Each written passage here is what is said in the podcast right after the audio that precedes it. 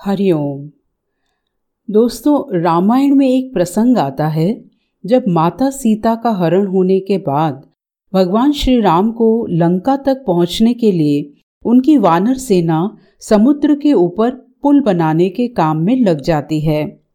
पुल बनाने के लिए पत्थर पर भगवान श्री राम का नाम लिखकर पूरी सेना समुद्र में पत्थर डालती है। भगवान श्री राम का नाम लिखे जाने की वजह से पत्थर समुद्र में डूबने के बजाय तैरने लगते हैं।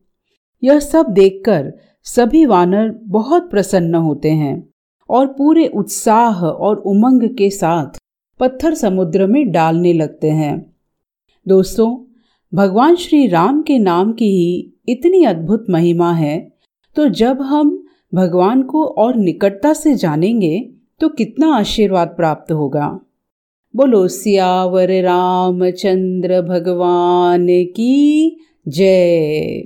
इसी तरह राम सेतु बनाने का कार्य चलता रहा। ऐसे में भगवान श्री राम को काफ़ी देर तक एक ही दिशा में निहारते हुए देख लक्ष्मण जी ने पूछा, भैया, आप क्या देख रहे हैं?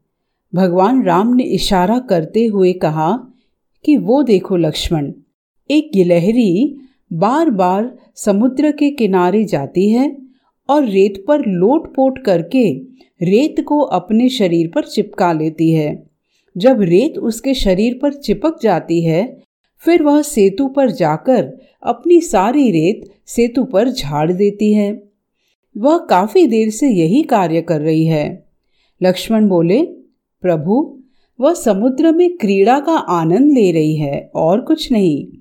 भगवान श्री राम ने कहा, नहीं लक्ष्मण, तुम उस गिलहरी के भाव को समझने का प्रयास करो।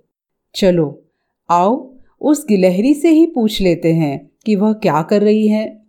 दोनों भाई उस गिलहरी के निकट जाते हैं। भगवान श्री राम ने गिलहरी से पूछा, कि तुम क्या कर रही हो?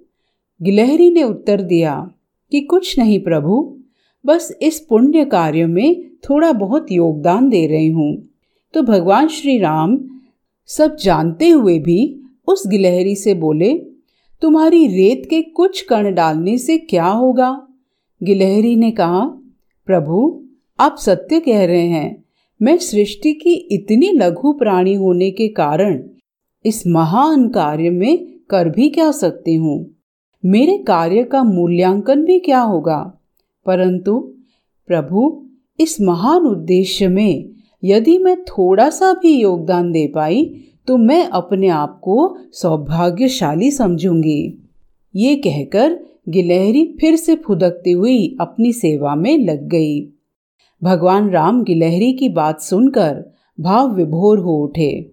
भगवान ने उस छोटी सी गिलहरी को अपनी हथेली पर बिठा लिया और उसके शरीर पर प्यार से हाथ फेरने लगे।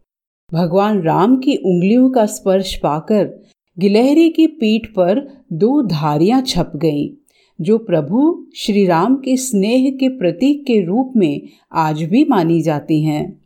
दोस्तों, ये पूरी सृष्टि एक महान यज्ञ की तरह चल रही है। यहाँ हर सजीव और निर्जीव इस सृष्टि के संचालन में अपना अपना योगदान दे रहे हैं। अगर सृष्टि में से यदि एक घास का तिनका भी अपना योगदान देना बंद कर दे तो सृष्टि में असंतुलन उत्पन्न हो जाएगा।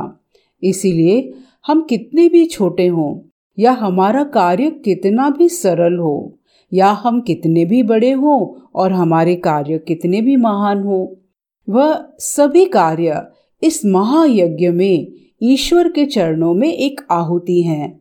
इसीलिए दोस्तों हम प्रत्येक कार्य एक यज्ञ भाव से युक्त होकर ईश्वर के चरणों में समर्पित करें, जैसे इस गिलहरी ने किया था। बोलो, सियावर रामचंद्र की जय। हरिओम।